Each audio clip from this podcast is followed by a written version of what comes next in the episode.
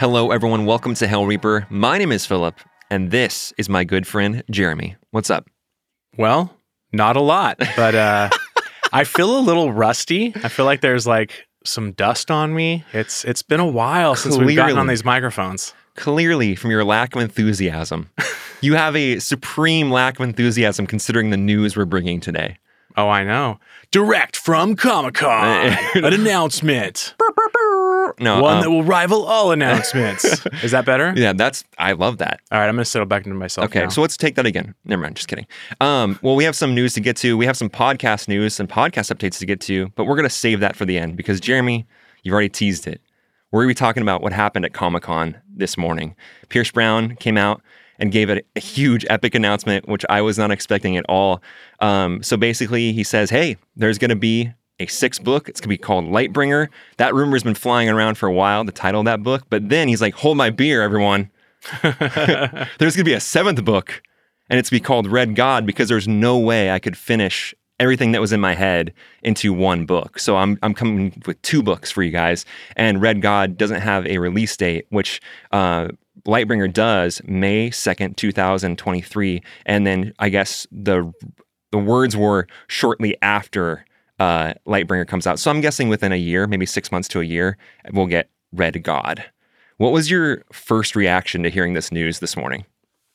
I think like I was relieved to know that it was the book and not the television series. Really? Well, okay, so I'll qualify that because I really do want the television series. For don't sure. get me wrong. We all do. But without naming these authors, there are certain authors that are not good to their fan base Hmm. because they won't get their butts in gear, write their book series, and finish the story. And they're too worried about things like television and getting rights and and monetizing their product instead of actually just sitting down and finishing it. And I'm so glad that Pierce doesn't fit into that category. For sure. Like he's he's serious about finishing the book, giving us the rest of the story. And I appreciate that. Then we can worry about a television I love that you're being so like nice. You're like, we're not going to name these authors. nope. um, I'll name one of them later. I'll, I'll hold that. I'll hold that right. though for now. So, I mean, my reaction was, you know, I don't think I felt relief like you did in terms of, I'm glad that's not a TV show announcement. I wanted all of it. I wanted a TV show. I wanted a book six announcement. I was really rooting for the idea of the title being Lightbringer as well. Like I know that's been rumored for almost a year now. It was last summer when that kind of started popping up on Goodreads or different like um, Barnes and Noble stores. That was like a placeholder, and a lot of people online were like tempering that, like, "Oh, it's just a placeholder title." Just and I was like, I don't know. That just feels so. That feels so right, but it also felt like it had consequence with the series and where the series is going. Um, we know that Lightbringer is the uh, the moniker that Silenius au Lune carries, and then obviously the story seemed to be wildly set up to have Lysander be a huge part of the next book. I think bringing that moniker back around from one of Lysander, Lysander's ancestors to him now, and kind of what his trajectory is, like that feels so good to me. I'm I'm really pumped. It's going to be called Lightbringer. I know that's lame to be excited about that, but it just conjures up a lot of what the book could look like for me. What about you? I mean, that was leaked months ago, I think. It was right? almost a year ago. I think yeah. it was it was leaked through the publisher or Goodreads or something like that. Goodreads and other other outlets like that. Yeah, and it felt right, like you're saying. Um, you know, I think of of sort of the biblical context that it takes from makes a lot of sense for Silenius. Yeah. You know, being that it's a kind of a tandem for Satan, right? Mhm. And you have Silenius essentially being very pivotal in kind of taking out the earth forces hmm and really setting up the society. So it, it makes sense in that same way, like, you know, you kind of take out Adam and Eve, right, in the garden, say that's the serpent, right? The same kind of Yeah. idea is like, oh, I'm gonna take out the earthlings Yeah. and create this this like evil society. And Pierce loves to like bring in like religious Mhm. like uh you know allegory and also like you know Roman and Greek allegory from like their religion and all sorts of world religion is just is just kind of like peppered throughout the story and Lightbringer again being a moniker for Satan like does conjure up some cool stuff. It Oh, makes yeah. it feel and so here's my question is like the big question I wanted to address with you was did these the fact that there's two books coming out and the fact that they're they have such unique titles and we already know the titles does that tell anything to you about where the story is headed Um, yeah, I think so. I, I think one of the things I struggle with, I, I'd like your take on this though, is you have Silenius, right? with the moniker that's kind of like an idea of Satan, Mhm. right? For for obvious reasons. And then you have Lysander that will take that. I know there's a lot of Lysander haters out there that are Mhm. like, yeah, that totally fits. You know? Yeah. Um I I still personally hold for a redemption arc here for Lysander. And I almost think it's like this reverse kind of idea. Like I think it'll be Silenius was kind of evil Lightbringer, right? Mhm. But then this other idea of Lightbringer um, will actually bring resolution to the story Yeah. through Lysander. You want to want to talk about Lysander just real quickly? How you and I feel about him? Like you know, we kind of feel that this character is due for a redemption arc, and in Mhm. fact, I've told you I hold the belief that I think he's going to be potentially some type of hero by the end of the story. I mean, I, do you feel similarly? Yeah, it makes sense. I mean, you know, where do we leave off? Not like actual storyline, but it kind of in his mind, right? As he finds out that his parents were actually reformers Mhm. and that he'd been lied to, corrupted, uh, taken advantage of, Memories erased. memories erased, right? And it's like, what does that do to somebody? You know, it Yeah. usually puts them in a 180.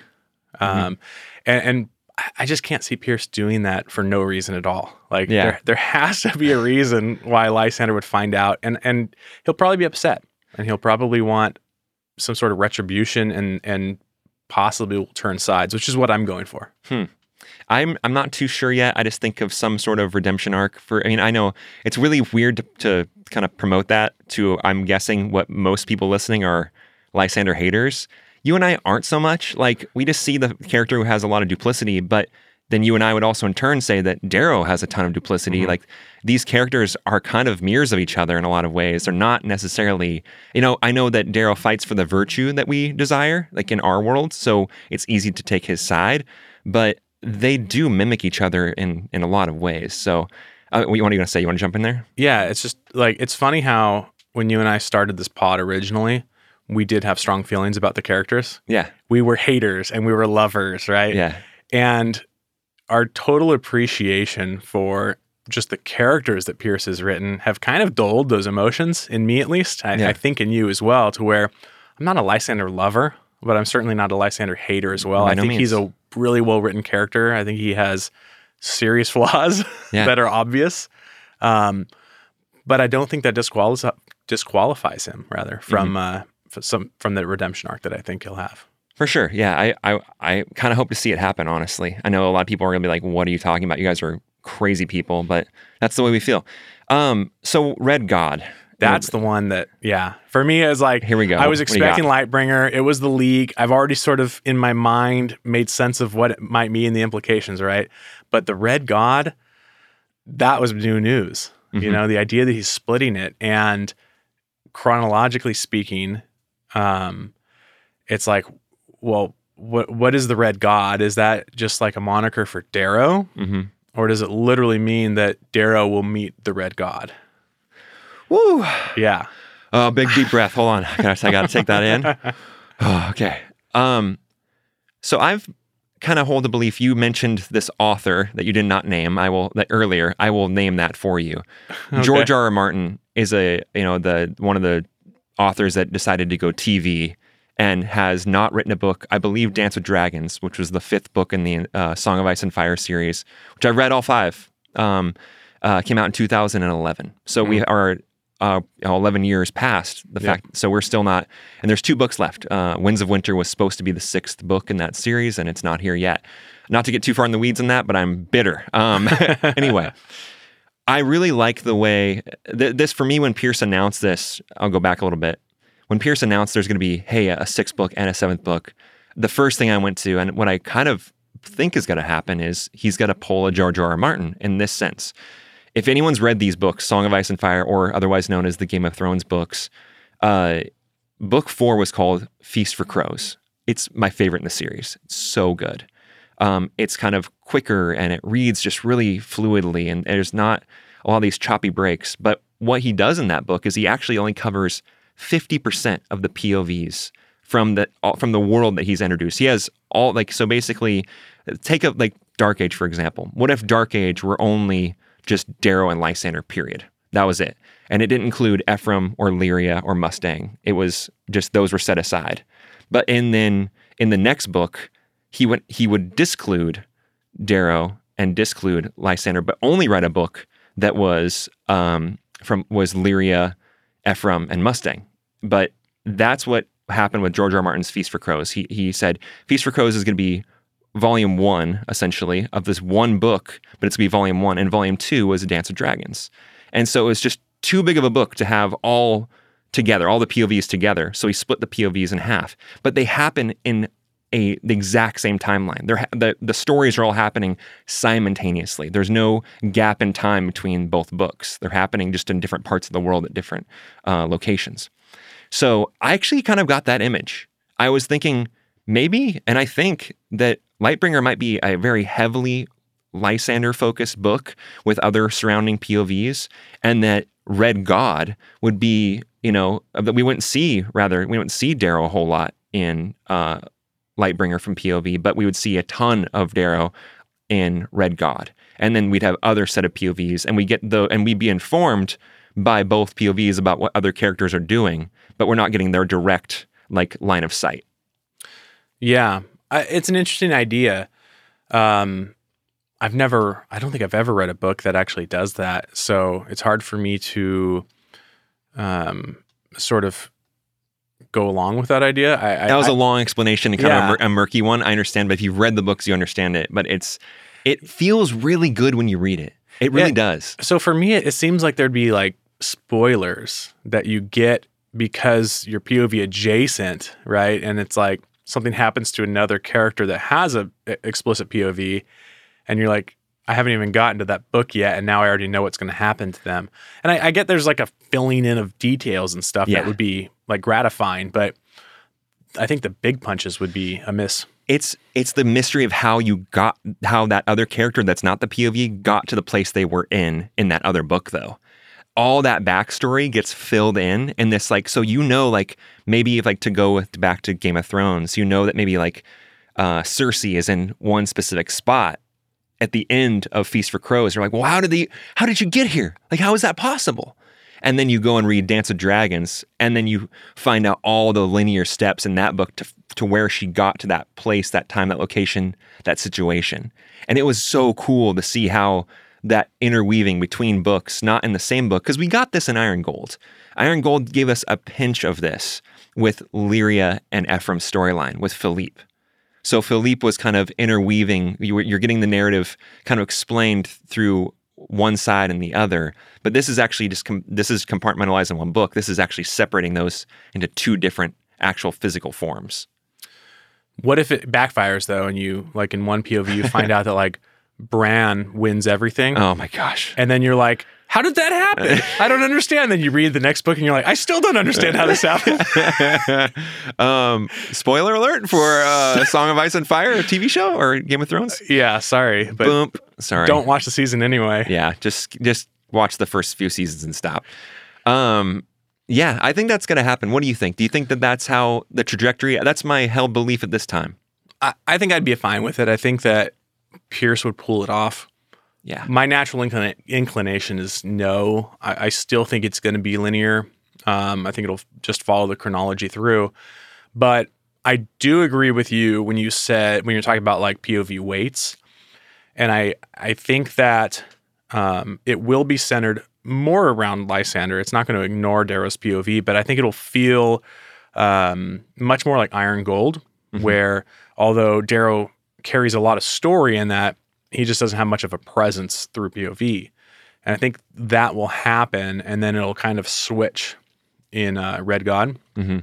where then Darrow's POV will come to prominence um, and be a lot more heavy. I can see like Lysander being the heartbeat of Lightbringer, and then Darrow being the heartbeat, kind of like Iron Gold. Like Darrow is in that book a lot and carries some of the main themes, you know, all the especially the political themes and the political ramifications. But the heartbeat of that book is Ephraim and Lyria, mm-hmm. big time. Like they kind of move that book forward and give it that pulse that you need. Whereas Darrow is just kind of almost like um, making sure you understand the world that you're in at that point in time. So I can see that too.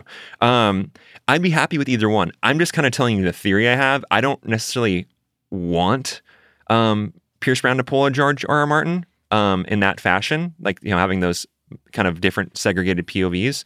But if I what if it did, I'd be fine with it. I just like it was my first thought. I was like, oh my gosh, there's two books and it's too big to fit into one book. So, and that's exactly what happened with Feast for Crows and Dance of Dragons. So it's it's a guess.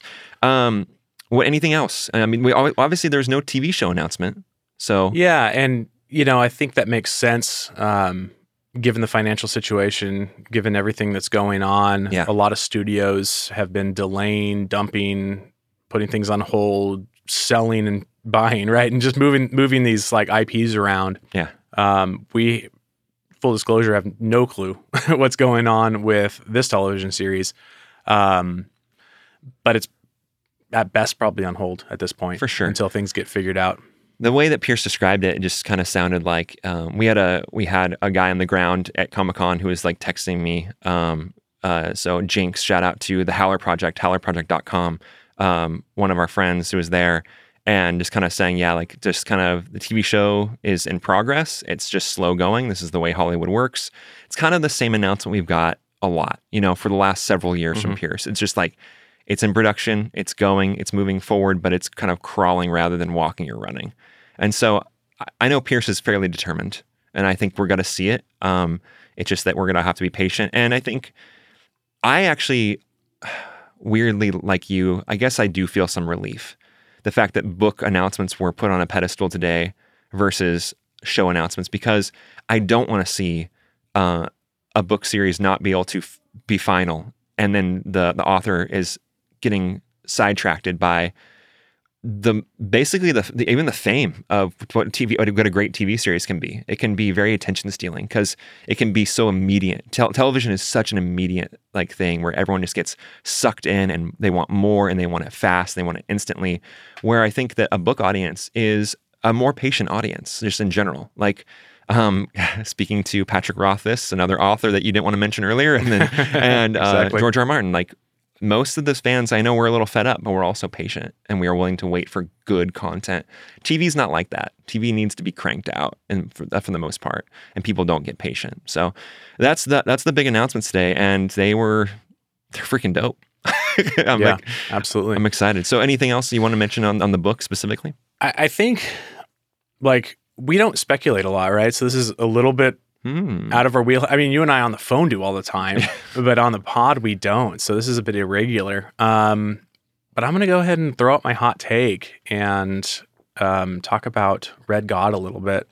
I haven't heard this, everyone. Let's go for it. so I, I think that like you know everyone wants to see kind of Darrow come around, you know, and he said in the book, you know, I can be a builder, but can he like? Every time he said this, every time he wants to reorient himself around his family, he finds himself diving back into war Mhm. and he seems real like like you know a real character not some fictional like i can do everything all at once kind of Yeah. thing but he has real flaws He started like that, hmm and then you realized you gradually became more human.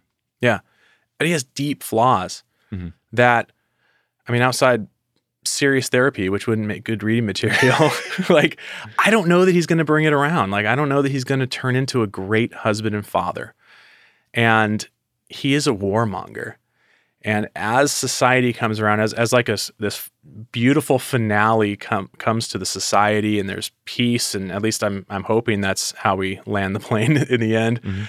um i don't think Darrow will fit into that world. I don't And- think so either. and I think people will be really upset with that real ending. And to me, personal opinion, I think the only right thing to do for a character like that is to give them a proper death. Mhm.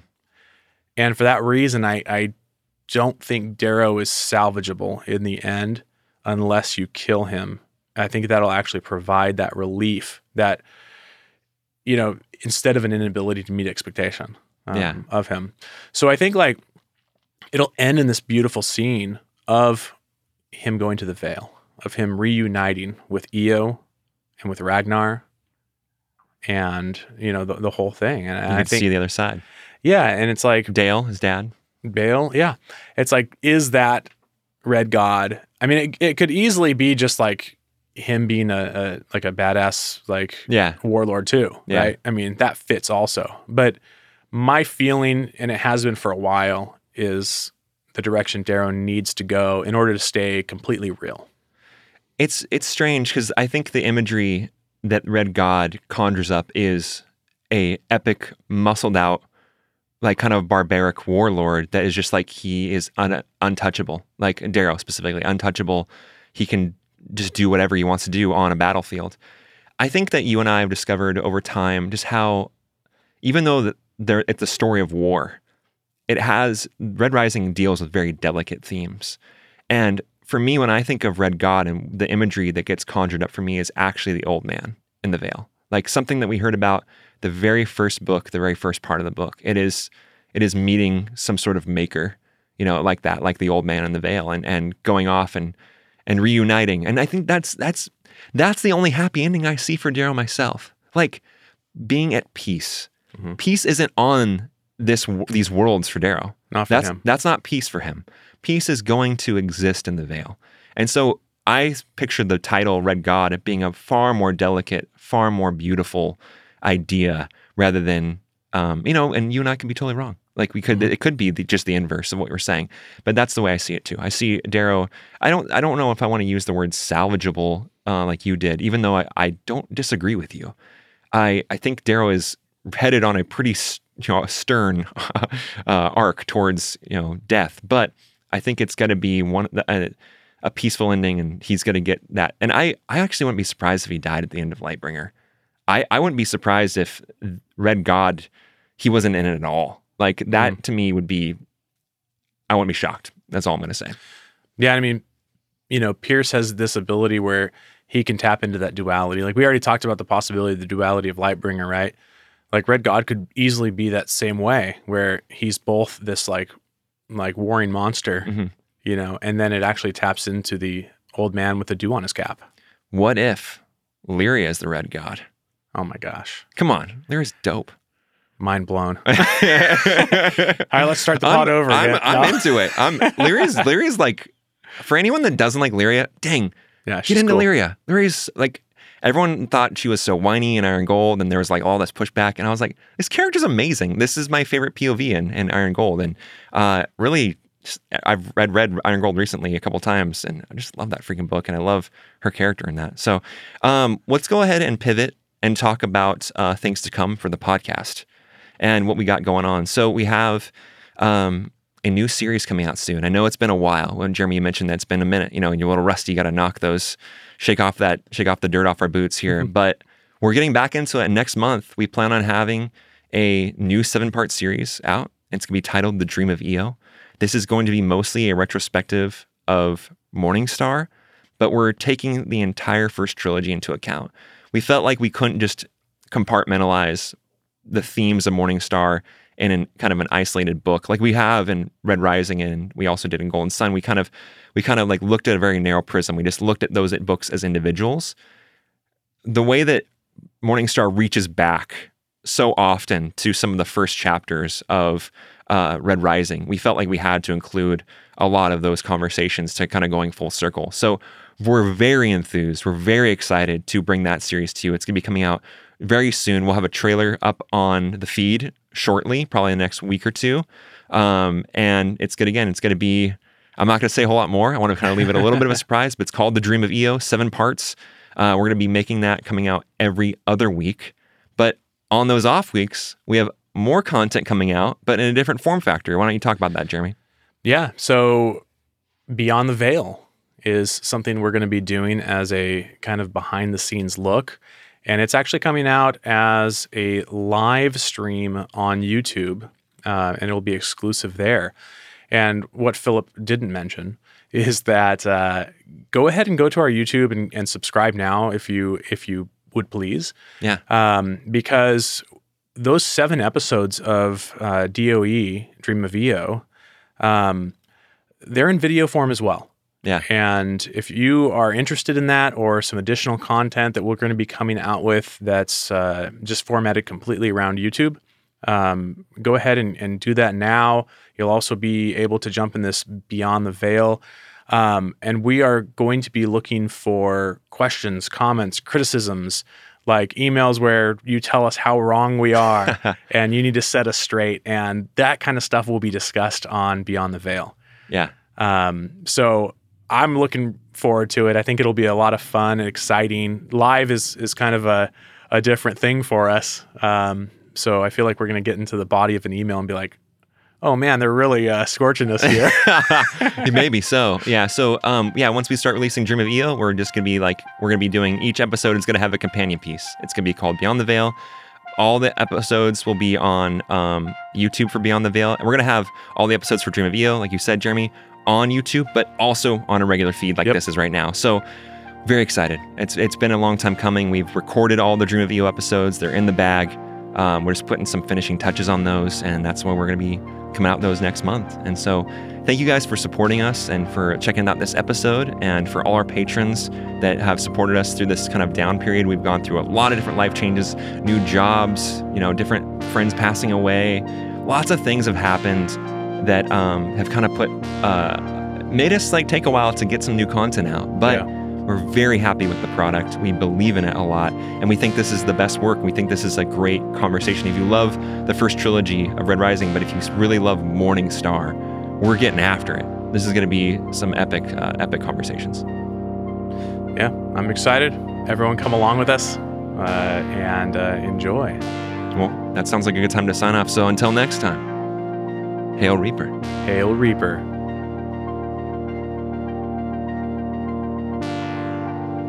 Hail Reaper is a production of Catacomb Party. Thanks to Pierce Brown for creating this universe, and thanks to all the contributors who make this show possible. We were engineered by Joshua Ramsey, with editing and sound design by Mathar De Leon. If you enjoy what you hear, please take a moment to rate and review us on your podcast platform of choice. And follow at Hail Reaper Pod on Instagram, Twitter, and YouTube for updates, giveaways, and more. You can support the show directly by joining our Patreon community, where we issue monthly bonus content, exclusive artwork, and hang about with all the howlers in the Discord. Visit patreon.com slash hailreaper to learn more. This is Broadcast signing off. Until next time, hail the gory damn reaper.